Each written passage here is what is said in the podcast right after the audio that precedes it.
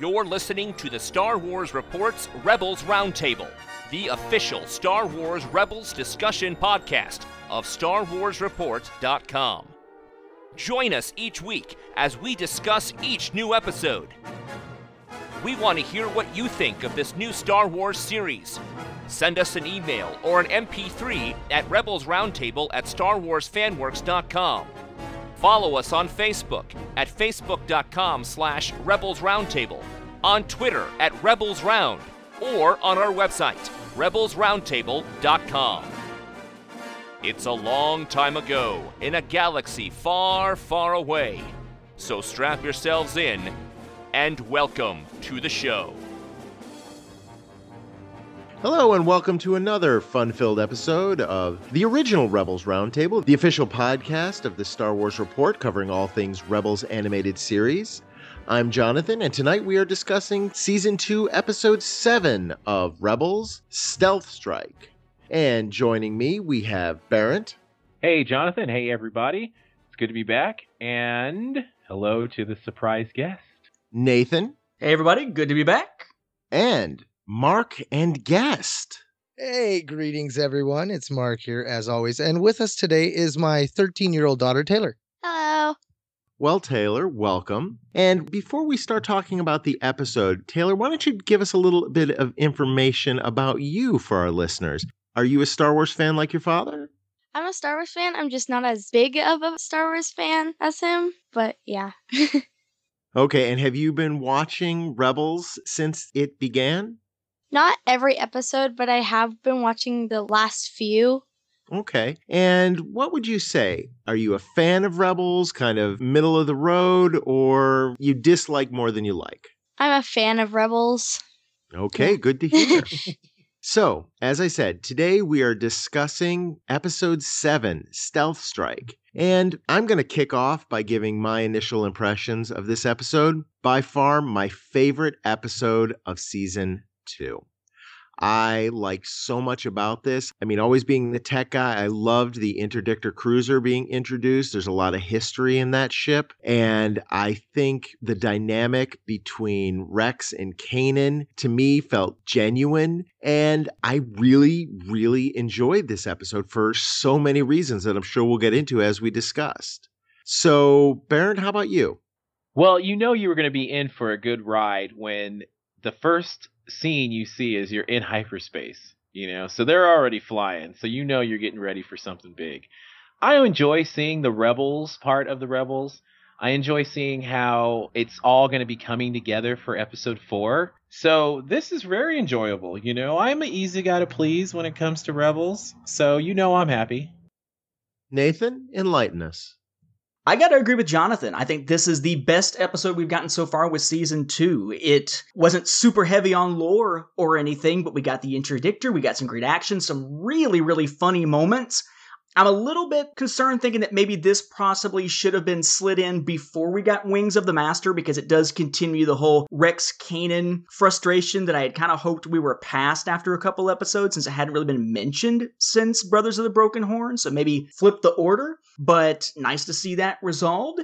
And Ezra is in rare form in this episode. I can only hope that if this episode is a showing of Ezra's prowess, that they keep it at this level and they don't wind up turning him into someone who's incredibly inconsistent. Because in this episode, I think Ezra could have given Return of the Jedi Luke a run for his money, if not whooped him. So, great episode of the season, but I'm curious where they go from here with certain aspects of story threads they've either set in motion or wrapped up. Mark, why don't you tell us what you thought? Oh, man, this one had the humor. It easily is one of my top two. Actually, no, I'm going to say this is number one. I'm just going to go out and full on say it. And the reason why was my favorite line was, "Did you see them? We were so outnumbered. It was a huge firefight. You guys were awesome. Thanks. All I saw was you." When that moment happened, I mean, I'm still giggling on the inside. It's so funny. My daughter and me, we were watching this. Drove my wife nuts like 38 times. I almost vomited 4 different times. I laughed so hard every time. And when we get to it again, I can't wait to talk about it. It was just so funny. So Mark gives it 2 thumbs up and a puke. Good to know. And Taylor, why don't you let us know what you thought? I actually really liked this episode. And not only because of my dad almost puking himself to death, but it was so funny because when Chopper throws Ezra kind of under the bus, and it's just super funny because we watched it like over 13 times in a row. And yeah, like my dad was saying, it was kind of driving my mom crazy. And so it was even more funny. I would have done a lot to be a fly on the wall for that one, Mark. So, she actually videotaped it. So if I can get it off her phone, I might actually share it. I've got to ask, 13 times, are we talking the whole episode 13 times, or this was the same scene 13 times because it was sort of a, this is so funny I need to rewind it, kind of like watching the end of Four Rooms or something? Yes, Four Rooms. No, absolutely. This was Four Rooms. This was the misbehavior room. I mean, I have not laughed that hard since that room. When that door opens and Antonio's there and he's holding the dead stripper's leg, and he pulls the needle out. I mean, that was that moment for me. Over and over again. Yes, absolutely. And Four Rooms is exactly the humor level that it struck for me. That is the number one laugh my butt off moment of my life. And this moment in Star Wars is that all over again. I died when Chopper threw him, as Taylor put it, under the bus. I mean, I was vomiting at that point. I was just laughing so hard. I'm like, my wife's like, you got to calm down. And I just kept playing it. I'm like, this is just too much. Man, so basically one of the things that Chopper says, one of his wah-wah-wah, must have been, a dead whore! Don't call her that! For those who haven't seen Four Rooms, are out there going, what are they talking about, man? It's on Netflix. Go watch it. Thank yourself later. Funniest movie moment ever. So diving back into Rebels, this episode, as Baron said, starts out almost in the middle of the action. We have Commander Sato and Ezra in one of the blockade runners going to investigate a missing rebel patrol. And Ezra states that there's nothing out there, but somehow this ship has disappeared. And we get introduced, or I guess reintroduced, for those of us who have been following the expanded universe for a long time, the Imperial Interdictor Cruiser. And, oh man, I love this ship. I love this idea that the Interdictor is something that can create a gravity well to pull ships out of hyperspace. And in a Star Wars universe where everybody is traveling through hyperspace, it's the ideal weapon. It is a little different here than in previous incarnations because it looks like this gravity well is almost more like a targeted weapon, like you aim it at a specific ship and it pulls it in. Mm-hmm. But even so, I just think this is so cool. That ship is beyond sick. And the way that it would drag the ships out of hyperspace, the look of when they would drop out. Nathan and me, you know, we've talked on Beyond the Films about hyperspace, how the traveling of it has went from just the crazy blurry lines to also having that Star Trek starfield in the background as well. And they've kind of combined the two. And you see that now in all the new shows and stuff. But the way that ship dropped out of hyperspace looks so cool. And I got to say, I love Sato's ship. I mean, yeah, granted, it's just a Carillion Corvette, but the way that the A-Wings dock on it and it's all blue, just I love watching that ship flying around. The Interdictors have always been a favorite of mine, just conceptually, as Jonathan said. I mean, there's no worse thing that you could probably throw out there, except maybe, you know, gravity wells / mines or something you could throw out there in Star Wars to hamper transportation. And that's one of the things of warfare, right? Control the routes your enemy can take. If you've got enough Interdictor cruisers around the right location, you can fortify it almost indefinitely.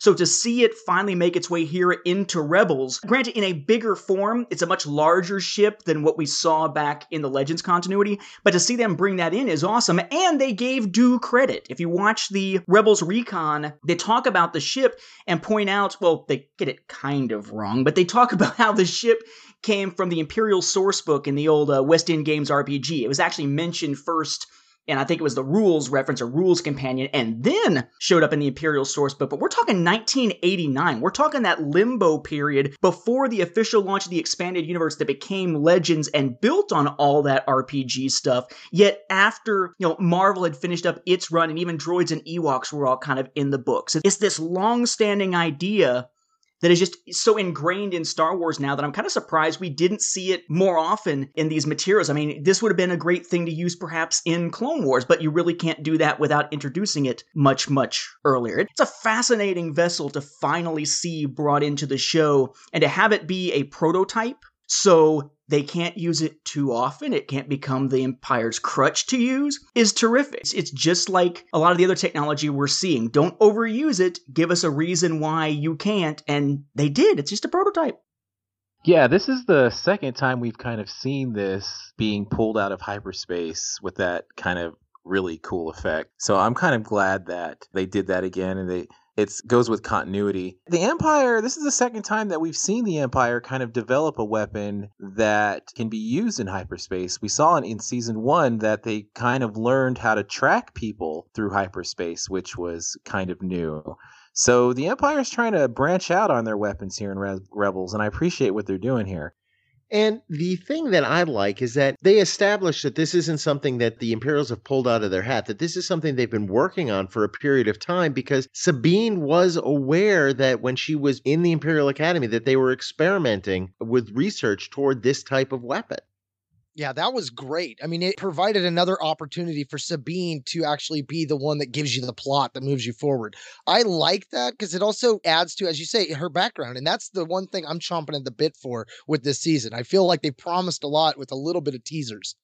I fear that mainstream audiences are going to see that and say, oh, well, that's convenient. She heard about this secret project while she was at the Academy a couple years ago. Contrivance.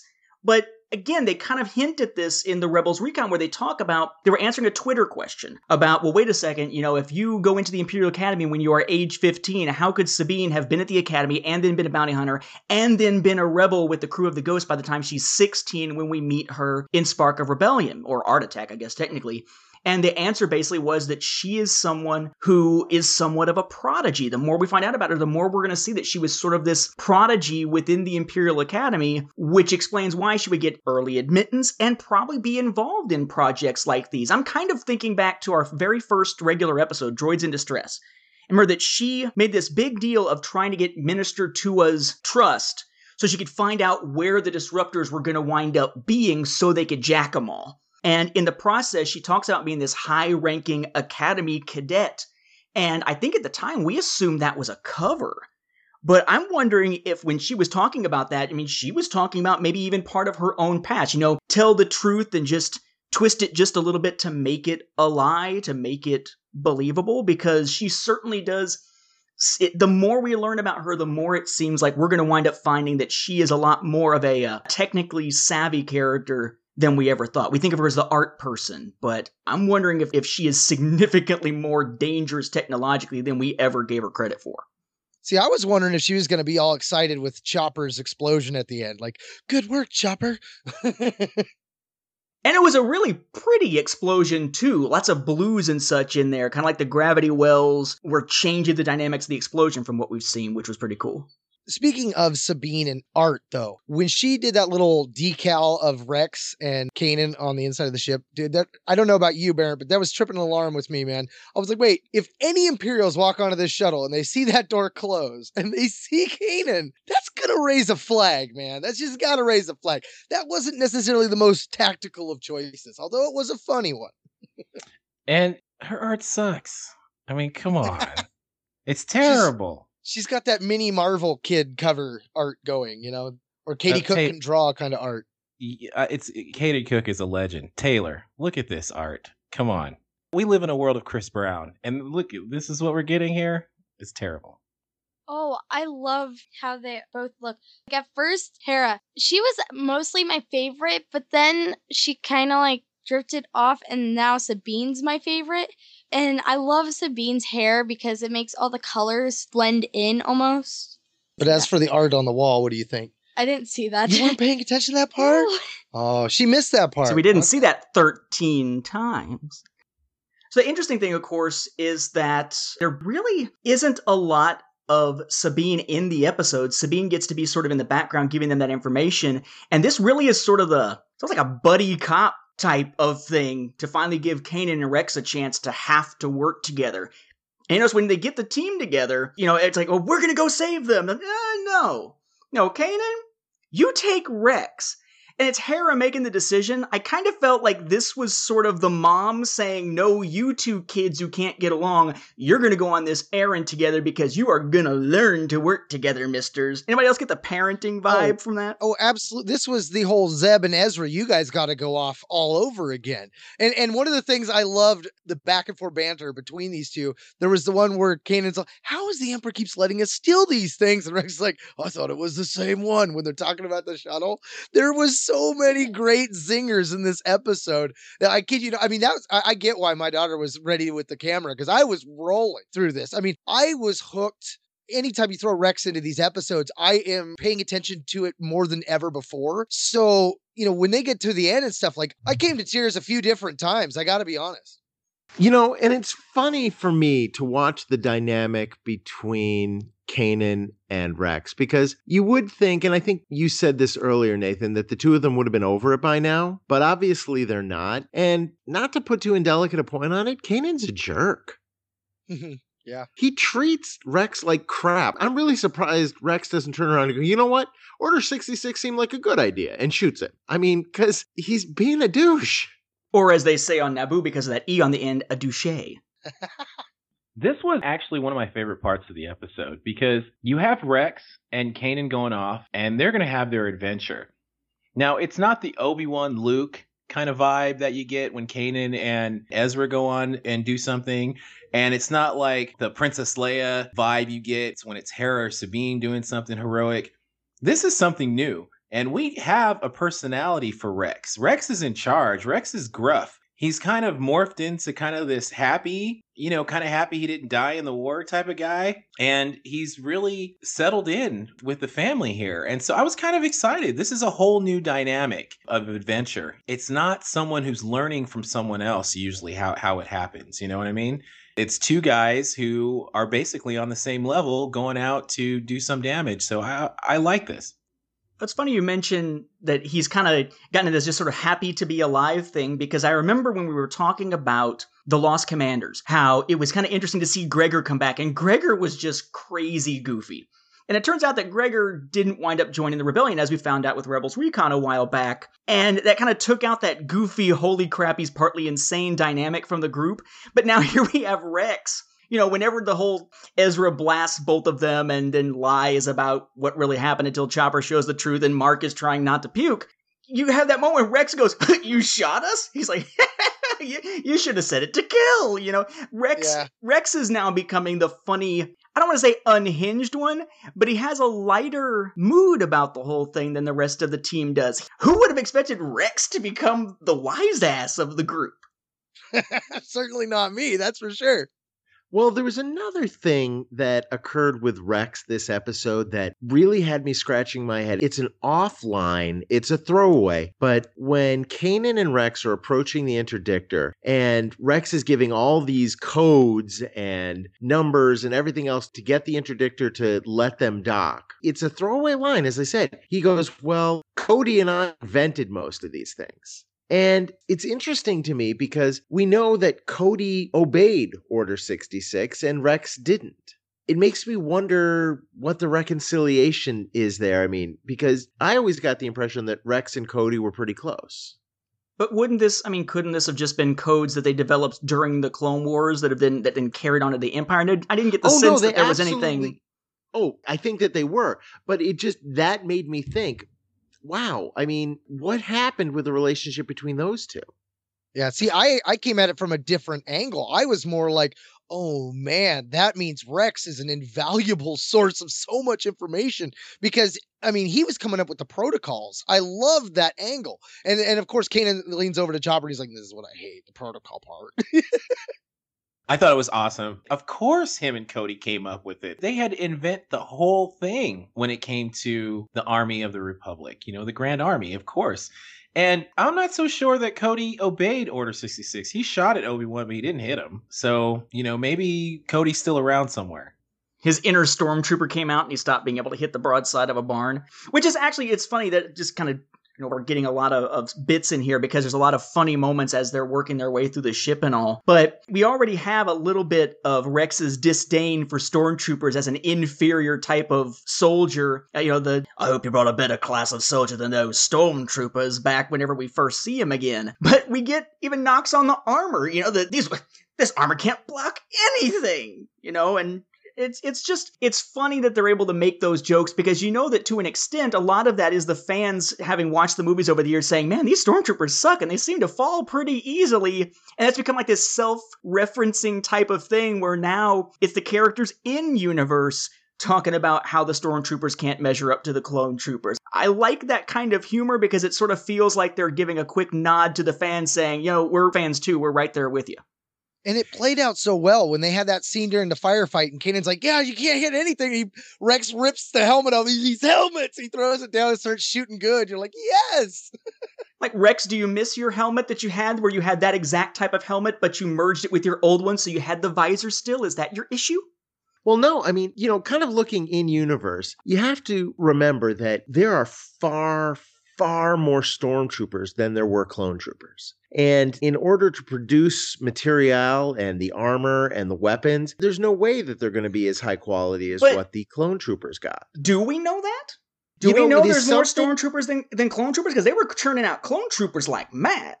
You know what? It took them longer to grow. They're conscripting. They're bringing 14, 15-year-old kids in to start training them as stormtroopers. I think you're all missing the point. I think the big question here is it still called Plasteel? Oh, I think in canon, yes, it is. I think they've referenced Plasteel. But I mean, the idea that the stormtroopers are inferior, I mean, maybe in numbers, maybe there are more of them. They're bringing in people, they're conscripting people, they're bringing in draftees because, and they even said this in one of the more recent books. In fact, I think it was the same, it was the Servants of the Empire series. It ties in to characters we've actually seen on the show. But they point out that, you know, the Empire started to realize that the Confederacy a few times tried to create a virus to go after all the clones at once because they were just clones. They could use a targeted, some kind of bioweapon, so they started conscripting. I wouldn't imagine that conscripting is going to give you more soldiers than cloning would. But even were that not the case, you know, we could debate that point. The conscripts, they aren't bred for war. So the conscripts are going to be a lower class of soldier to an extent than what the clones were, actually provides a thread into what we get with Servants of the Empire, because there is a man whose whole goal within the Empire, in fact, he's apparently a relative probably of General Hux that we see in Force Awakens, is trying to basically create this small group of cadets, including at one point Zaire Leonis, he thinks, to basically say, from now on, you are going to be grown to be soldiers, and when you have children, the way we want you to have children, those children will be raised as stormtroopers, and sort of trying to get back to this Kaminoan way of, you know, soldiers through breeding. It's an interesting thing that they're not ignoring it. They're not just saying, well, the stormtroopers, you know, because they used to say in the old, like, the stormtroopers are so feared throughout the galaxy, and we're like, they can't hit anything, and they're bumping their freaking heads. Well, see, I think, like, to John's point, the difference here is when you clone them, you've got a time before that batch is ready. And then say, you know, for small numbers, we'll say 5,000 clones, you know, bam, in 12 months, you're going to need armor for 5,000 clones, but we're conscripting. So if we get 25 people today, we're going to need armor for 25 of them today. And if we get 25,000 people tomorrow, well, we're going to need that armor right now. So we need to crank this armor out kind of thing.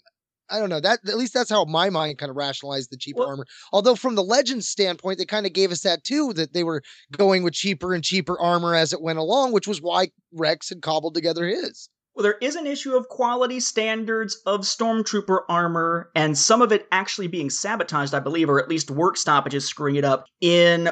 Oh, I forget the name of it. It's one of the new short stories in the Rise of the Empire omnibus that actually focuses on Tarkin and Vidian working together. So that does sort of make sense. What's this new Imperial officer's name? Brom Titus. Brom Titus. I like this guy. This guy, to me, is the epitome of someone who has risen in the ranks of the Empire. He's very cocky, you know, very understanding of the power that he has at his command. Always underestimating. I like that he knows who Ezra is. As soon as Ezra says, you know, I'm Jabba the Hutt, and he says, oh, you're a little small for a Hutt. Can we pause there? Because how stupid is Ezra? This is like twice in the span of just this season. He said that his name is something they know he absolutely is not. In this case, he says Jabba the Hutt when they know he's not a Hutt, and he's used that before. Before this, he said he was Lando. Ezra needs to just say his name is freaking Bob or something, because he's stupid. They already know he's Ezra Bridger. No, what he needs to do next is Sheev Palpatine. Junior. But I like this guy. You know, and I hope that we see more of this kind of, some of the best characters in the Star Wars movies are the generals, you know, when Vader's choking them out. And so to keep that tradition going in Rebels, I like it. They needed to introduce another Imperial officer to screw up because Kallus couldn't really afford to screw up anymore. And didn't it seem like when Kallus showed up at the end, he had a smirk on his face like, see, I didn't screw up this one, you arrogant prick. Oh, yeah, absolutely. Now, who did the Admiral remind you guys of? Because I'm watching this, I'm trying to figure it out. Who the heck does he remind me of? Because he looks like somebody. He was purposely designed to resemble many of the physical features of the extras used in the classic trilogy, particularly A New Hope, because of where they filmed in the UK. Oh, I thought it was Doc Brown. He had that whole Marty. I was just waiting for him to go off. Like, I like the fact that he was a new character model, you know, and they kept calling him the Admiral. I was like, man, what is his name? And I missed the Brom part. But at the end, I was like, oh, man, is this guy done or is he going to get a reprieve? Because, I mean, Kallus came down pretty quick. He's like triple the guard. And I mean, there was like no ifs, ands, or doubts. Like, you've got this Ezra, you need to get him on lockdown. He's going to get off your ship. And I like that at the end of the episode, Callus's status of Ezra was kind of right. Because at first I was like, wait, you're kind of coming down on him a little hard, aren't you? Can we talk about Ezra here? Because Ezra was my one thing that had me scratching my head about this episode. He's really, really good in the episode. I mean, he's got, you know, I've got this, and he's bouncing across the walls and kicking the stormtroopers' butts to the point where even Santa's like, he's got this, which was hilarious. That cracked me up. And he's even saying, you know, I promise not to hurt you or kill you or whatever it is whenever I escape. And then he does it. Ezra is in rare form, but doesn't he seem like this is a big jump. Like, all of a sudden, Ezra is insanely good at what he's doing here as a Jedi. I dare say Kanan's level or above. It felt like this was a heck of a jump for his skills. And now I'm concerned that now that they've established this set of skills for him, that in future episodes, he's not going to be this talented, and we're going to have continuity issues. What kind of confused me was that Ezra was kind of like, he's a kid and stuff. And then when the general said to watch out for him, and then later on when he was like telling the clone troopers that he wouldn't hurt them, that also really confused me because I didn't realize that Ezra was that good of a Jedi or a Jedi Padawan. You know, they've done this before, Taylor, where we've seen Ezra control some cave beast. You know, that's something that Kanan can't do. And now he is like the bomb, you know? So I think that this is where he should be. And it is a little confusing. And I'm with you. It is a little confusing because just a couple episodes ago, he's kind of, am I doing the right thing? You know, maybe I want to go off and join Hondo and not be a Padawan, not be a Jedi, when clearly he's this gifted Jedi. So I think this is where he should be, and I think it would be a mistake to put him back to blocking milk cartons with Chopper on top of the Ghost to do that again. So hopefully they just keep going, but I agree. He's far exceeding Kanan right now. He's far exceeding Kanan. See, I think it was a good natural progression of the character because, you know, you watched him go out on his own before and he thought he knew what he was doing. And then he realized, well, he didn't know what he was doing so much. And then we watch him go out again and he's going out with Sabine and, you know, he does take control. And even though he gets left behind, he still manages to, you know, arrive at the point where he needs to be. Everything went off without a hitch. And now he's being sent with the military group and Hera put stock in him. And as soon as he is told that, he leans to the Force, which is a great, I love every time Ezra touches the Force, the Ezra's Force cue of the music there. And, you know, he notices, you know, something's about to happen. But I feel like because he was on his own and because the group put faith in him, that it was like that Corran Horn moment in I, Jedi, where, you know, once he was convinced he was going to die, like he was walking with the Force. And I really felt that in a sense, that's what Ezra was doing, that he was in a position where he felt like he had the backup he needed, that he wasn't in any real danger. And because of that, he just kind of did what needed to be done. And I like, too, that when Kanan tells Santo, you know, Ezra's already escaped, he kind of does that. I like that, too. Like, he has been showing us that he can take care of himself. He had been taking care of himself before he joined the Ghost crew. But we've seen him grow a lot in the last 1.5 seasons.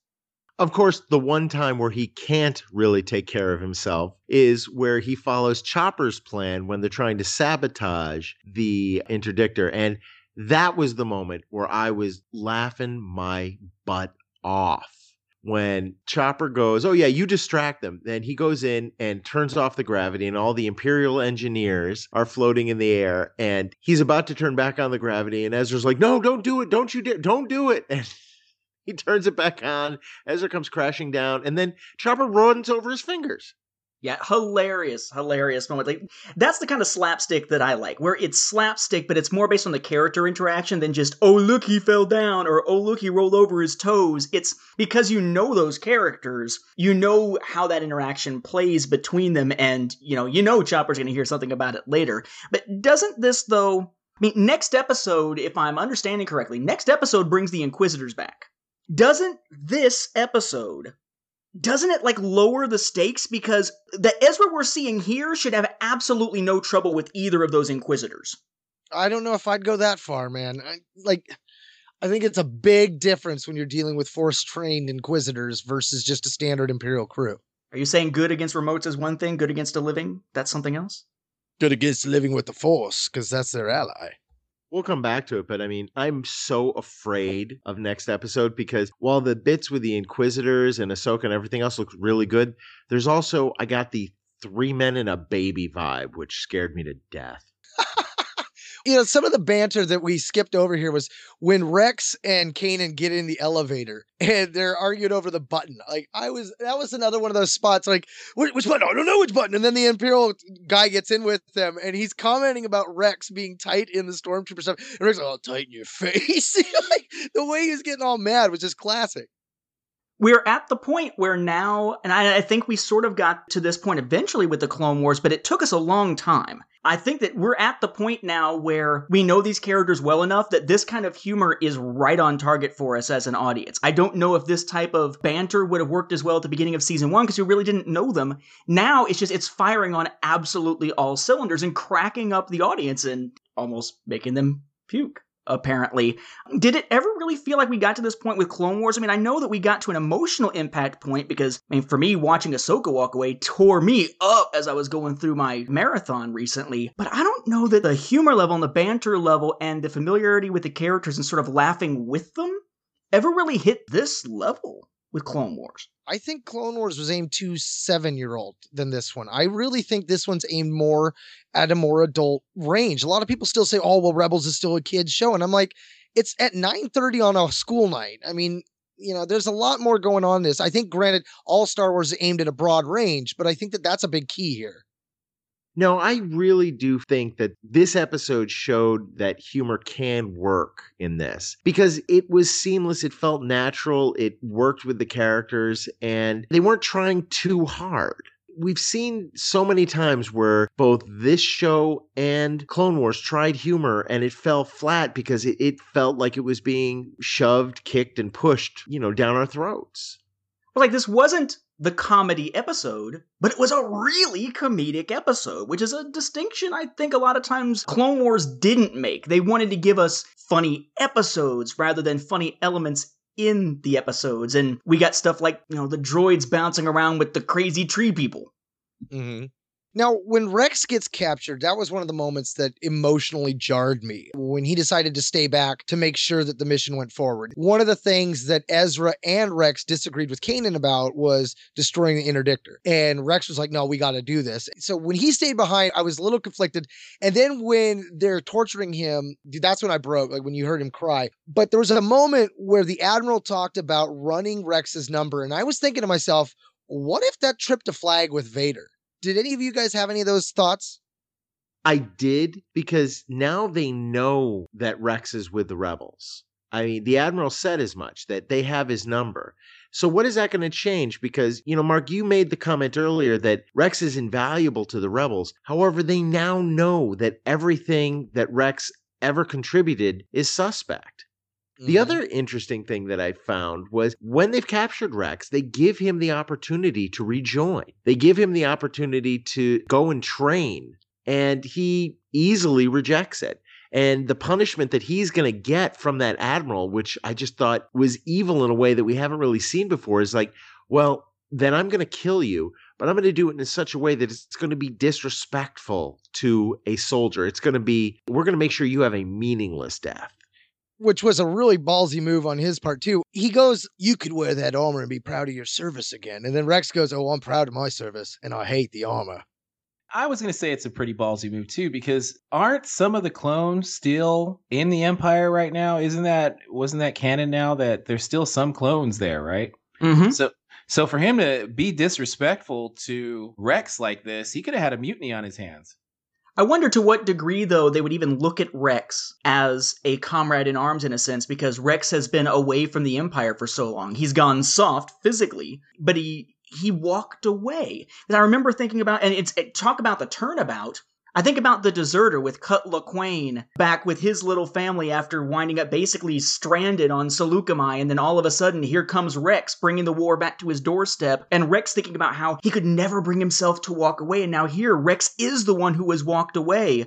He's put himself essentially into cut shoes, and when offered the choice of returning, for different reasons, granted, makes the same choice that Cut did that he couldn't have understood a couple of decades ago back in the Clone Wars. There's some great juxtaposition going on when we look at the way characters are acting now versus the Clone Wars. Not contradictions, but juxtapositions of putting them in different situations that cause them to still be true to their character and yet make for some good irony and some amusement when we look back at what they've gone through earlier. Going back to when you said, Mark, he got captured, I thought he was dead. He was dead. Mm-hmm. And I was okay with it, and I was sad. I thought he was dead, especially when he yelled and they were doing the torture. I'm like, here it goes. It's going to go dark. We're finally going to have to lose someone because we lost an Inquisitor. You know, when these other two Inquisitors showed up, we're like, okay, these guys can die at any time. They haven't killed one of us yet. They can't keep Ahsoka and Rex and the rest of these people around. They can't do it. And I'm not sure if it's going to be Vader that's going to have to break them down, but somebody's going to have to die. And I thought he was dead. Yeah, when that door closed and the interrogator droid moved in and you heard Rex scream, my heart was in my... That was the moment I broke. I mean, I was already welling up when Rex told Kanan to go and he shut the blast doors. You know, at that moment, I was like, oh my God. And then when they got him, I was, you know, my heart was already there. But when you heard him, I was convinced. I thought that was it. I was just waiting to get on the internet after the episode and just see everybody blowing up about it. But I was with you. I was ready to accept it as much as I would have hated it. That would have been a really poignant way for him to go. I mean, my best favorite legend deaths are characters that I wish would have lived on, but they were my favorite deaths, man. And that would have been it. I would have been like, I don't think that there would have been anything that could have knocked this episode down from number one had Rex died. Sacrifice, self-sacrifice. Yeah, that's the ultimate thing. Absolutely, because his death would have meant something. Yeah, and it's Santa Claus. He would have given his life to save specifically Kanan and Ezra, which is in some ways the ultimate penance that he can make for all the clones who took the lives of the Jedi. Oh, yeah. And it's Santa Claus dying at Christmas time. That hurts. So had he died, Mark would have probably cried until he puked. No, I was right there with you. I was concerned for the character. I didn't expect them to kill him just yet, because what would have been the spin out of that? You would have wound up with Kanan then having the traditional, well, I guess he wasn't so bad after all. I only wish I could have told him kind of moment. And I was kind of hoping they were going to avoid that. But yeah, for once, Rex feels like he's in real peril. Why? Because it's not his show. We never really once felt like Rex was in peril back in the Clone Wars. Now he is. Same thing with Ahsoka. Nobody would have actually expected it. Well, okay, we talked about it quite a bit. But realistically, as long as the show was still going, folks weren't really expecting to see Ahsoka actually die in the Clone Wars. They find some way to shuffle her off or make the death like the end of the series or something, some big sacrificial moment or something. But now she's fair game because she's not technically part of this core group, and Rex is even less on that pedestal in a sense. I would be concerned. In fact, it kind of makes me wonder if the reason why they've designed him to be still kind of the pudgy, out of shape guy to some extent, and they keep referencing that with the jokes, that he is the weak link, that when it comes down to it, when somebody has to die, it'll wind up being Rex. I mean, you look at the group and who else could they sacrifice that would have meaning see die, that they wouldn't be shooting themselves in the foot for the series dynamic as a whole. I mean, Sato? Who gives a crap about Sato dying? No offense to him. You can't wind up killing off Bale. I mean, really, the sacrificial lambs that are just sitting there in the pen ready to go are Ahsoka and Rex. Are you saying that Rex is Porkins? Oh. You don't have to, disrespect Rex like that. I mean, come on. Let's think about it now. We kind of suspect or know that Kanan and Ezra aren't getting out of this. That by the time of, maybe not episode 4, but certainly episode 5 and definitely episode 6, that Kanan and Ezra are gone. They're not there. Yoda tells Luke that he is the last of the Jedi, that there's nobody else there. So I still take that as, Ahsoka, Kanan, and Ezra are not getting out of this alive. That's too deep for me, man. I don't know if I can go there yet. I would agree, but I would also fall back on the whole Obi-Wan and Yoda tended to lie when it suited them to Luke, too. All right, the only thing I want to ask about this episode is, why did they have to color Chopper? Does it matter that he's a different color? Is that going to fool anybody? I want the Chopper in... Yeah, it did. It fooled Taylor. I want that as a toy. I want that toy bad. Hey, it fooled you?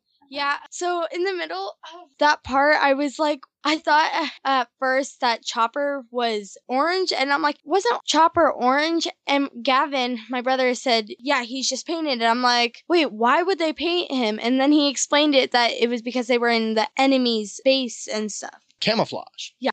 They sure do paint him a lot, though. I mean, but they've done that like crap when they take the paint back off. They've done that before, he snuck onto the Imperial communication ship, they painted him. And it's not paint, it's just like a wrap, like you do on a car.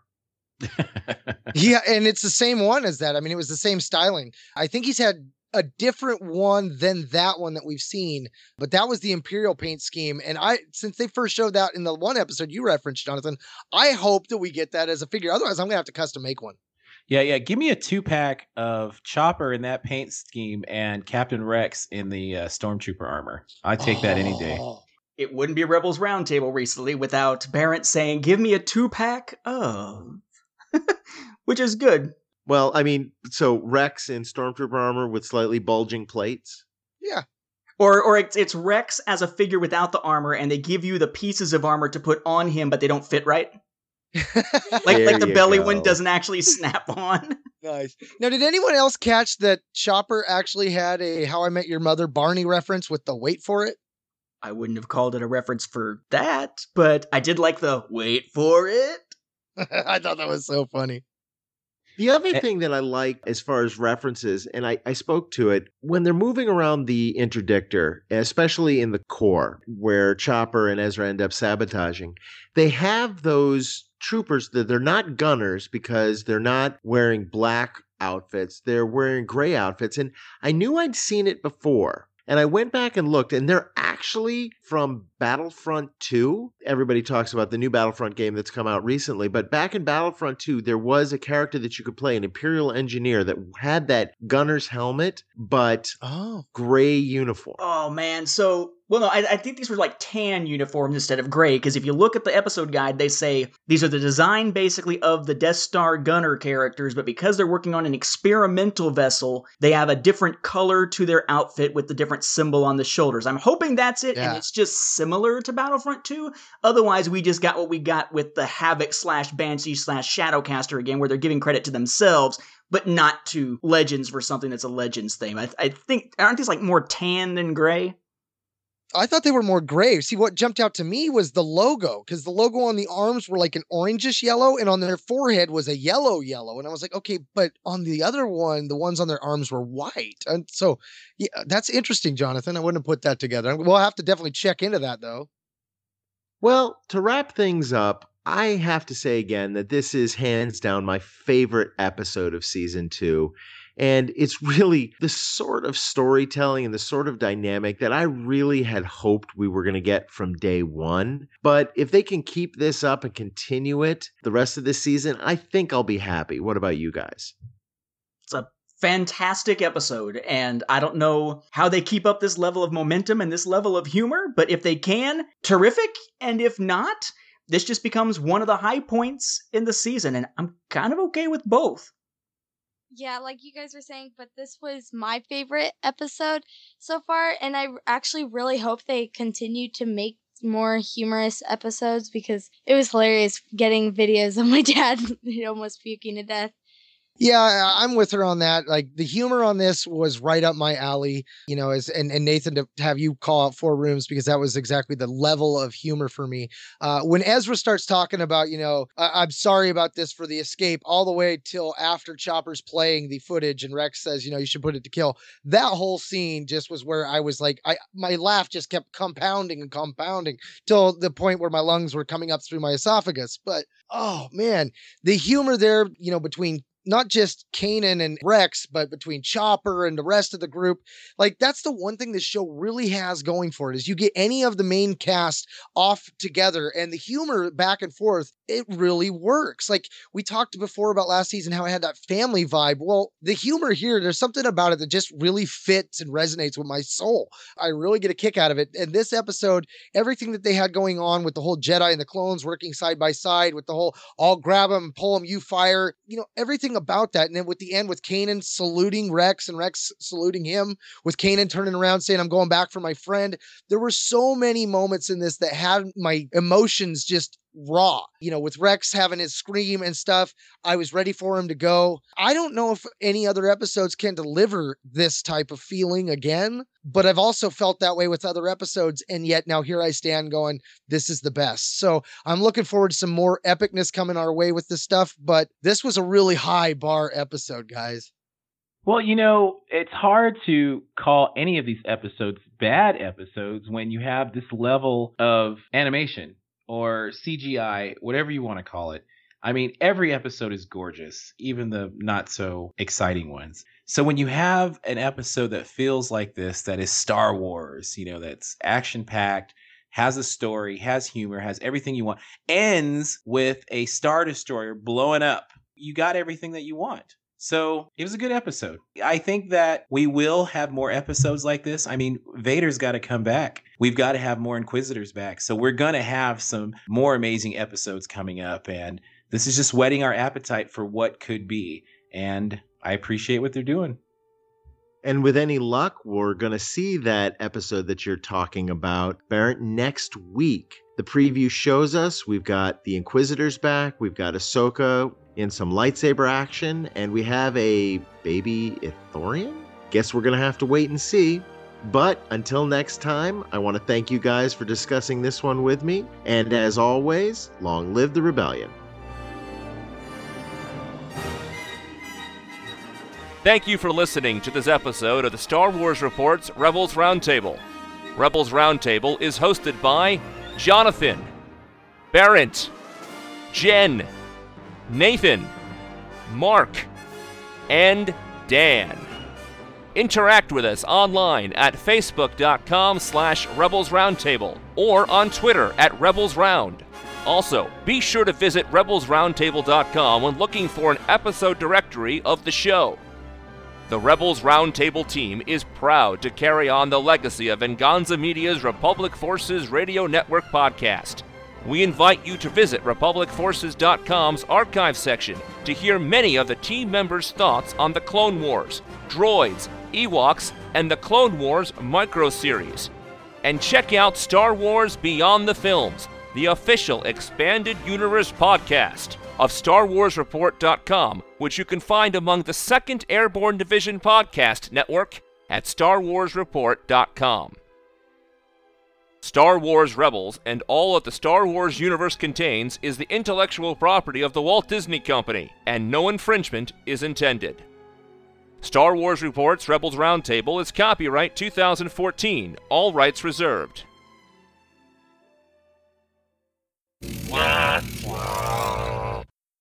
Hello and welcome to another fun-filled episode of the original Rebels Roundtable. The original Rebels Roundtable, the official Oh my god! I hear the... Yeah, it sounds like there's like a good breeze outside your house or something, or like you're by a creek. Or a tornado. Okay, let me see...